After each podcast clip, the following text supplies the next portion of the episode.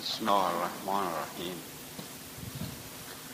سبحان الذي اسرى بعبده ليلا من المسجد الحرام الى المسجد الاقصى الذي باركنا حوله لنريه من آیاتنا انه هو السمیع البصیر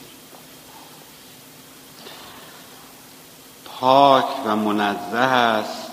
اون خدایی که بنده خود را شبی سیر می‌دهد گردش می‌دهد از مسجد الحرام.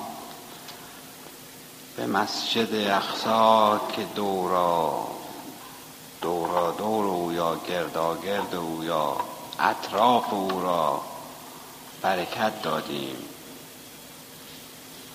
تا بعضی از آیات نشانه ها بیانه های خودمون رو به اون نشان بدهیم.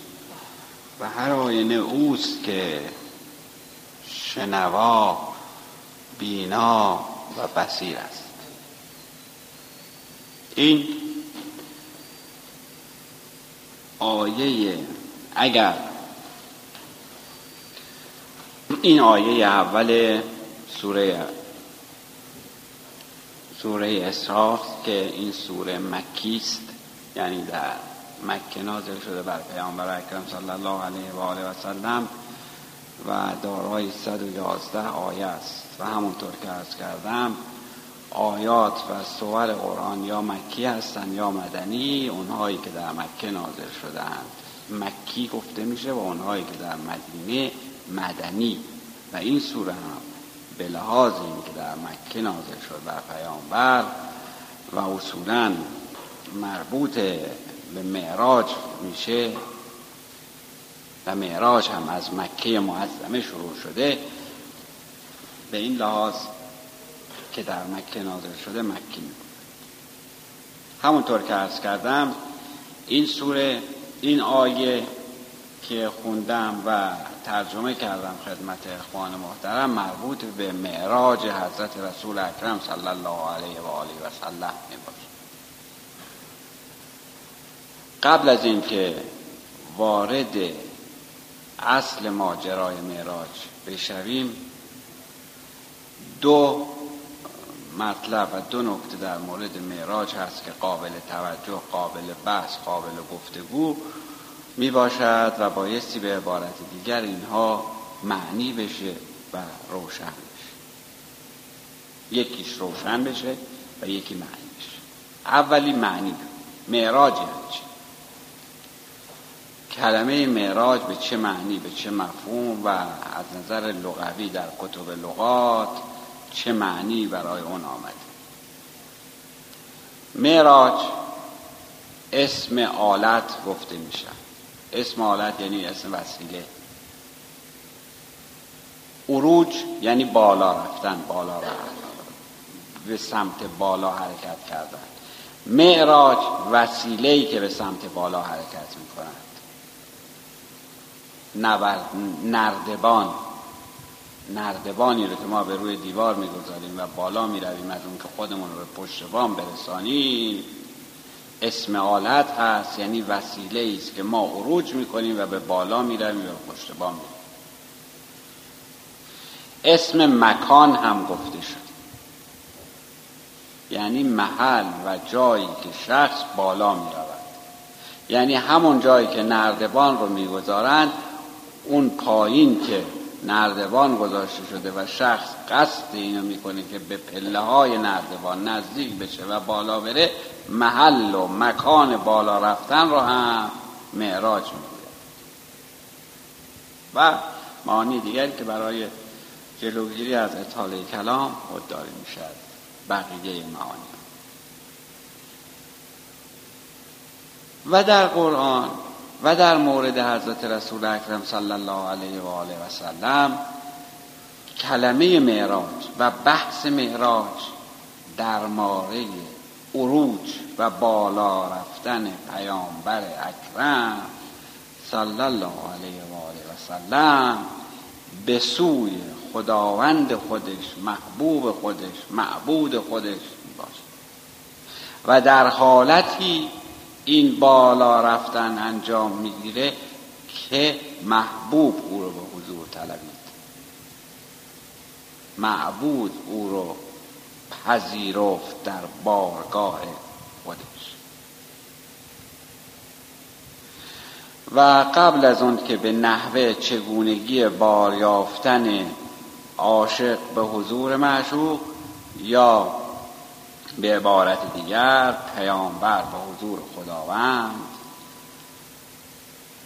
این بحث که ارز کردم یک مقدمه از نظر لغوی داره کلمه معراج یک مقدمه دیگری دارد از نظر این که معراج حضرت رسول اکرم صلی الله علیه و آله و سلم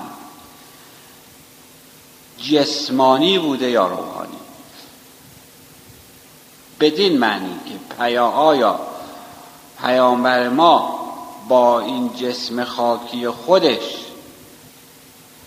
و با این بدن که همانند ما یک انسان است دارای دست و پا و گوش و دیگر اعضا و جوارح بدن هست به آسمان ها عروج کرده و به حضور محبوب رسیده.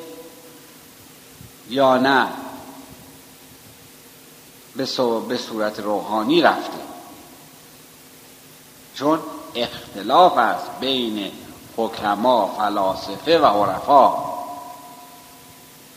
بعضی ها می‌گویند که معراج روحانی بوده بدین معنی که در سراسر مدتی که خداوند پیامبر را به حضور طلبید جسم مبارک حضرت همانند تکه چوبی به روی زمین افتاده بود. و این روح بود که در آسمان ها عروج کرده به حضور رسید. پاره دیگر معتقدند که نه معراج جسمانی و روحانی توهمان بوده. که ما معتقد به این هستیم که معراج با توجه به جسم. یعنی حضرت از جسم خودشون هم در مراحل مختلف عروج و معراج از جسم خودشون غافل نبودن. و همونطور که ارز کردم این اختلاف نظر و این بحث بین حکما و فلاسفه و عرفا همیشه بوده. و مثالی که هست آقا الله مقام و شریف همیشه در این مورد میفرمودند این است. میفرمودند که روزی ابو سعید خیر که از عرفای بزرگ و به نام تاریخ عرفان تصوف است و ابو علی سینا که از حکمای معروف و نوابق دوران است در حمام نشسته بودند دو نابغه یکی ابو علی سینا از نظر حکمت و فلسفه و یکی ابو سعید خیر از نظر عرفان. این دو در حمام نشسته بودند و بحث می‌کنند با هم در مورد این که معراج جسمانی بوده یا روحانی. ابو سعید ابوالخیر بر این باور و بر این اعتقاد است و بود و می‌گوید که معراج جسمانی بود. ابو علی سینا خلاف نظر ابو سعید ابوالخیر رو میده و می‌گوید که معراج روحانی بوده و معراج به هیچ وجه نمی‌تواند جسمانی باشد. و دلیلی رو هم که در این مورد اقامه می‌کنه و به ابو سعید می‌گوید می‌گوید که مگر پیغمبر اکرم صلی الله علیه و آله و سلم نمیفرماید انا بشر مثلکم؟ مگر نمیفرماید که من بشری هستم مثل شما؟ نیاز به خوراک دارم نیاز به خواب دارم نیاز به مسکن دارم نیاز به جامعه دارم و وقتی این رو می‌گوید ابو سعید خیر می‌گوید که چرا؟ درسته. پیغمبر فرموده که من بشری هستم مثل شما و طبیعتا نمی‌توانم که از مایحتاج بشری قافل باشم و استثناپذیر باشم. به محض اینکه این صحبت رو می‌کنه ابو علی سینا می‌گوید خب پس خود تو جواب خودت رو میدی. به این معنی که پیامبر همان گونه که در دیگر موارد نمی‌تواند استثنا باشد از چیزهایی که مردم در در اون هستند و احتیاج به اون دارند پس پیامبر اکرم هم از قوه جاذبه زمین نمی‌تواند مستثنا باشد. چون تمام ما این قوه جاذبه زمین در مورد ما مستاق داره. نه در مورد انسان در مورد اشیاء هم این مستاق هست. و ابو علی سینا به خیال خودش در اینجا ثابت می کند که معراج روحانی بوده و جسمانی نبود ابو سعید خیر لختی که از این پاره ای که از این زمانی از این گفتگو میگذرد این تشت کوچک آبی که در دستش بوده در حمام برای ریختن آب به روی بدن خودش و تمیز کردن این تشت آب رو میندازه بالا. به محض این تشت آب از دستش پرت می‌کنه بالا تشت آب همینطور که میاد بالا در بالا میمونه. دستشو میاد تشت بالا. رو می‌کنه به ابو سعید رو می‌کنه به ابو علی سینا می‌گوید که ای شیخ این جام آب چرا در آسمان موند و به چه دلیل قوه جاذبه زمین فعلیت خودش رو در مورد این عمل نکرد؟ ابو علی سینا میفرماید که این جام آب نیست که از قوه جاذبه زمین مستثنا شده باشد. این باطن ابو سعید است. این معنویتی است که در ابو سعید ابوالخیر وجود دارد. این خواست باطنی اوست که این جام رو وادار می‌کنه از قوه جاذبه زمین مستثنا بشه و در بالا بماند. نه خود جام. فورا ابو سعید ابو خیر می‌گوید که خب اگر تو این مسئله رو قبول داری که من قادرم تشت آبی رو در بالا نگه بدارم من که خاک پای محمد رسول الله صلی الله علیه و آله و سلم نیستم قادرم که تشت آبی رو در آسمان نگاه دارم.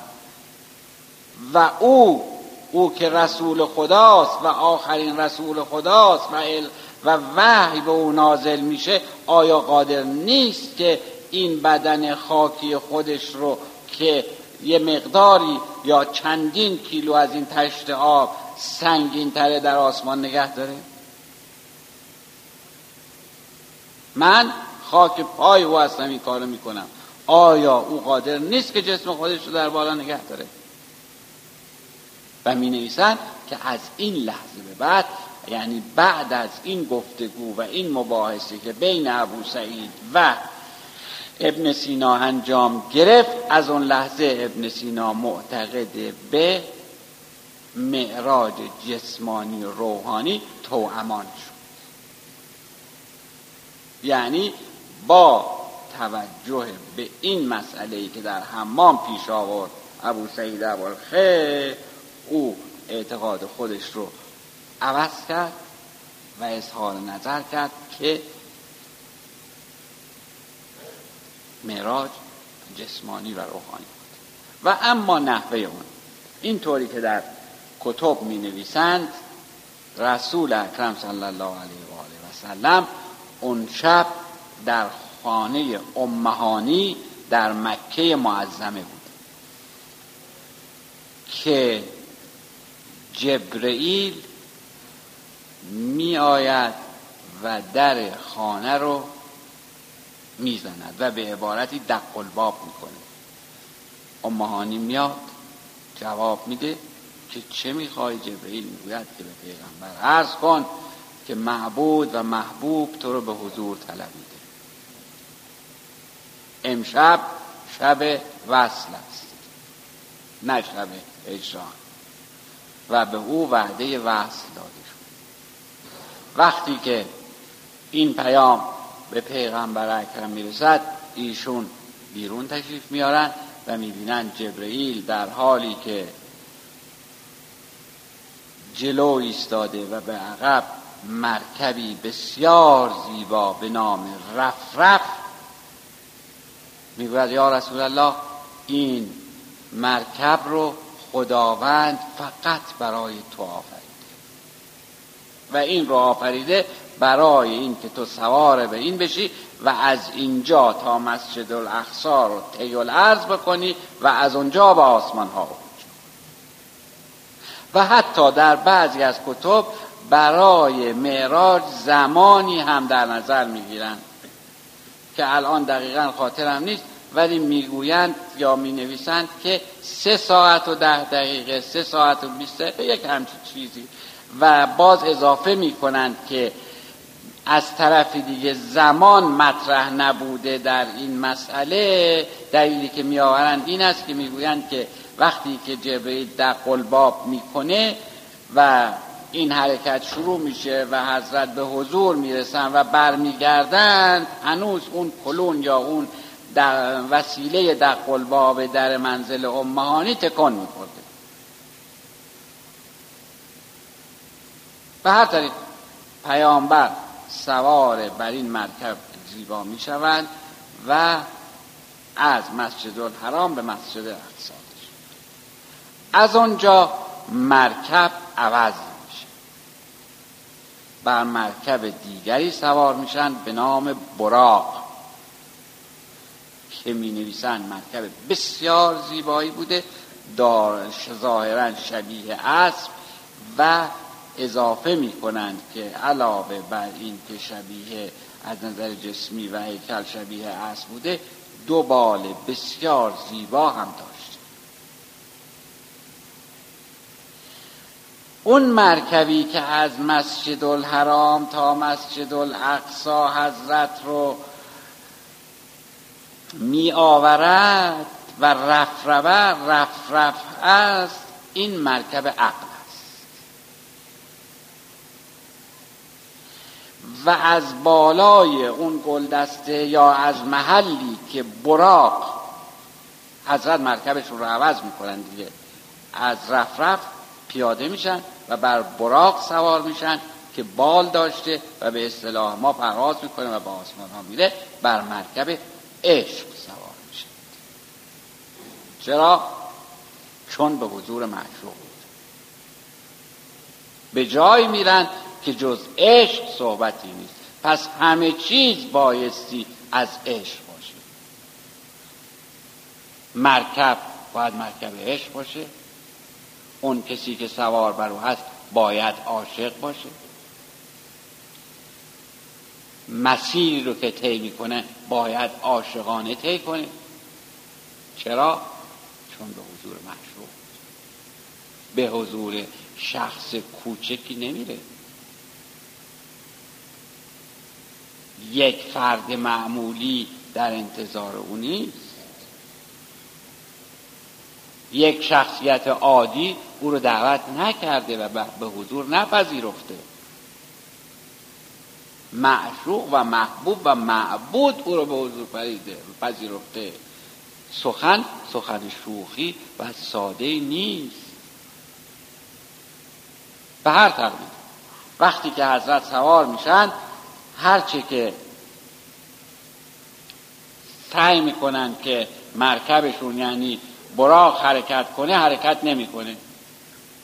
جبرئیل هم در عجب است که چرا این مرکب که بایستی حضرت رو حرکت بده و آسمان ها ببره از جای خودش تکون نمی‌خوره. رو می‌کنه به او و میگه که تو مگه نمی‌دونی که مرکوب تو کیست؟ بالاترین بنده خداست. آخرین پیامبر خداست. میدانی که کی بر تو سوار است و در چه مسیری می‌خواهی بروی؟ چرا حرکت نمی کنی او در جواب می‌گوید می‌دونم هم مرکوبمو می‌شناسم هم راهمو می‌دونم چیه هم مقصدم می‌دونم کجاست. همه اینها رو می‌دونم. جبرئیل می‌گوید تا چرا حرکت نمی کنیم می‌گوید که من از رسول خدا قولی می‌خوام. می‌گوید چه قولی می‌خوام؟ می‌گوید به رسول خدا عرض کن که به من این قول رو بده که در روز هشت و از روی پل سرات وقتی سرات وقتی که میگذرد و به حضور او می‌رسد در آنجا هم من مرکب او باشم. و در آن روز هم من این افتخار رو داشته باشم. که او رو هم کنم و از این معبر بگذرم. وقتی که خدمت حضرت جبرئیل مسئله را عرض می‌کنه حضرت قبول میفرماید. و به محض که حضرت قبول میفرماید حرکت می‌کنه. براق حرکت می‌کنه و منتظر هیچ چیز دیگه نمیشه. چرا؟ چون اون وعده و قولی که می‌خواست از حضرت گرفت. حضرت حرکت می‌کنن در مقطعهای مختلف مسافرت مشاهدات مختلفی رو می‌کنن و در مورد هر یک از این مشاهدات حضرت از جبرئیل سوالاتی میفرمایند. من جمله در یکی از آسمان ها زمین بسیار نورانی رو مشاهده میفرمایند. از جبرئیل سوال می‌کنند که این زمین نورانی و این مکان چیست؟ جبرئیل عرض می‌کند که یا رسول الله اینجا عرض توس است. اینجا مکانی است که دویست سال دیگر یکی از فرزندان تو در آنجا به شهادت می‌رسد و در آنجا مدفون می شود و زیارتگاه شیعیان خواهد شد. زیارتگاه دوستان و خواهان و پیروان ولایت علی ابن ابی طالب خواهد شد که همین مشهد مقدس ما باشه که در حال حاضر هم زیارتگاه برای ما. و طبق همون ارزی که جبرئیل می‌کنه حدودا البته نه دقیقا حدودا دویست سال بعد مسئله شهادت حضرت یعنی مسموم شدنشون پیش میاد و در عرض توس مدفون میشه. بعد میگذرد مناظر مختلفی رو می‌بینه رو می‌بینه که تا سرهایشون در یک خمره های از آتش هست و سرشون بیرون میسوزند. سوال می‌کنند جبریل که اینا کیان؟ می‌گوید اینها کسانی هستند که ربا خوردند. و همینطور افراد مختلفی رو می‌بینه که هر یک در یکی از مراتب جهنم هستند. یه عده هستند که بدنشون کرم گذاشته. سوال می‌کنه که اینها کیا هستند؟ باز جواب و همینطور تا به مقام که باید برسد می‌رسد. یعنی در طول راه تمام مذاکرات بین جبرئیل و حضرت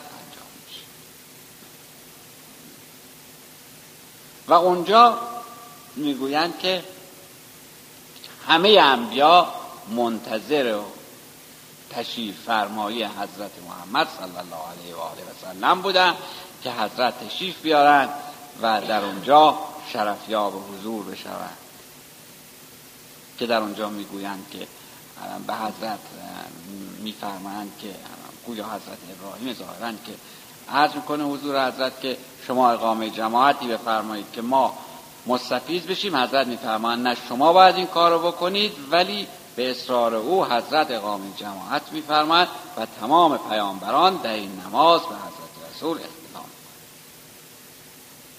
و حضرت وارد وادی عشق می شود در اون لحظه بر میگردد پشت سر خودش رو نگاه می‌کنه چون احساس می‌کنه که اون کسی که سایه به سایه همراهش بوده یعنی جبرئیل دیگه جلو نمیاد. چون خودش رو تنها حس می‌کنه برمیگرده نگاه می‌کنه می‌بینه جبرئیل نیست. می‌بینه که عقبتر از محلی که خود حضرت ایستادن توقف کرده. او رو مخاطب قرار میدن و می‌پرسن که چرا همراهی نمی کنی مرا چرا من تنها گذاشتی؟ بقیه راه رو مگر همراه من نمیایی جبریل از نه. از اینجا به بعد من اجازه حرکت و ورود ندارم. من تا اینجا مجاز بودم تو رو همراهی کنم و معمولیت داشتم ولی از این جا به بعد نه تنها جای من جای هیچ کس نیست. از این جا به بعد خلوتگاه عاشق و معشوق و تو و خدایت هستی. و من اگر از اینجا نزدیکتر بیام میسوزم. اگر یک سر موی برتر پرم فروغ تجلی بسوزد پرم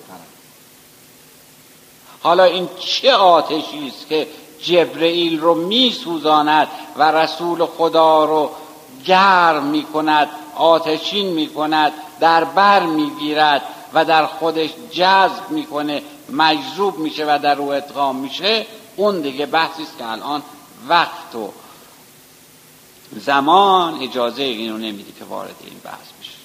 به هر حال حضرت به حضور می‌رسن در خلوت بین اون دو چه میگذرد؟ کسی نمی‌داند تا اینکه حضرت از حضور برمیگردن. ولی جبرئیل وقتی که نگاه حضرت می‌کنه حضرت رو نورانی می‌بینه.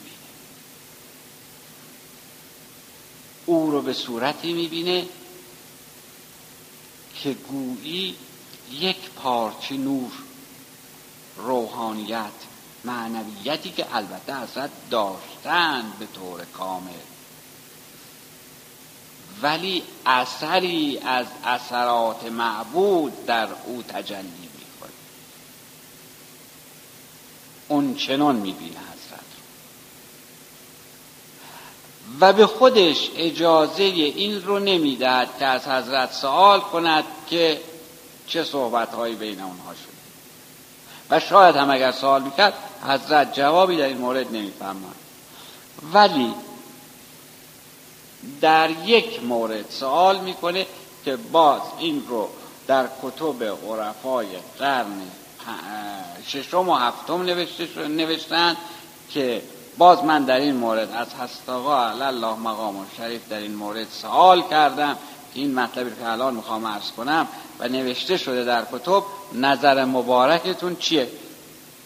و اینجا به طور معترضه ارز کنم که من در طول بیش از 16 سال که سهرها به حضور مبارکشون شرفیاب می شدم سال و جواب بین من ایشون رد و بدل می شد که اینها رو مشغول نوشتن هستم و الله اگر خداوند عمری داد و توفیق و لیاقتی اون چی که من پرسیدم ارزشی نداره. ولی کلامی که ایشون فرمودن و اون چی که از دولب مبارک ایشون بیرون آمده ارزش و این رو برای اخوان محترم الله و امید خدا آماده و تقدیم می‌کنم. و اما از ایشون سوال کردم در مورد یکی از سهرها. سوال من این بود که در کتب قرن پنجم و ششم این مطلب رو ششم و هفتم اینو نظر شما در این مورد چیه؟ ایشون میفرمایند که این عده قالی بودن قالی با قین. با نه. قالی با قاف یعنی این زیرانداز. ولی قالی با قین به شخصی گفته می شود که یا به اشخاصی گفته می شود که قلوف می کنند. قلوف کننده زیاد. یعنی هست آقا نفی نفرمودن مسئله رو. ولی گفتن قلوف سوال چیست؟ سوال اینه که وقتی که حضرت از حضور برمیگردن جبرئیل سوال می‌کنن از حضرت رسول یا رسول الله پیامبر اکرم در این باریابی که تو داشتی به چه زبانی با تو صحبت کرد؟ حضرت در جواب میفرمایند تکلمنی ربی به لسان علی ابن طالب. خداوند با من سخن گفت به زبان کی؟ به زبان علی ابن ابی طالب.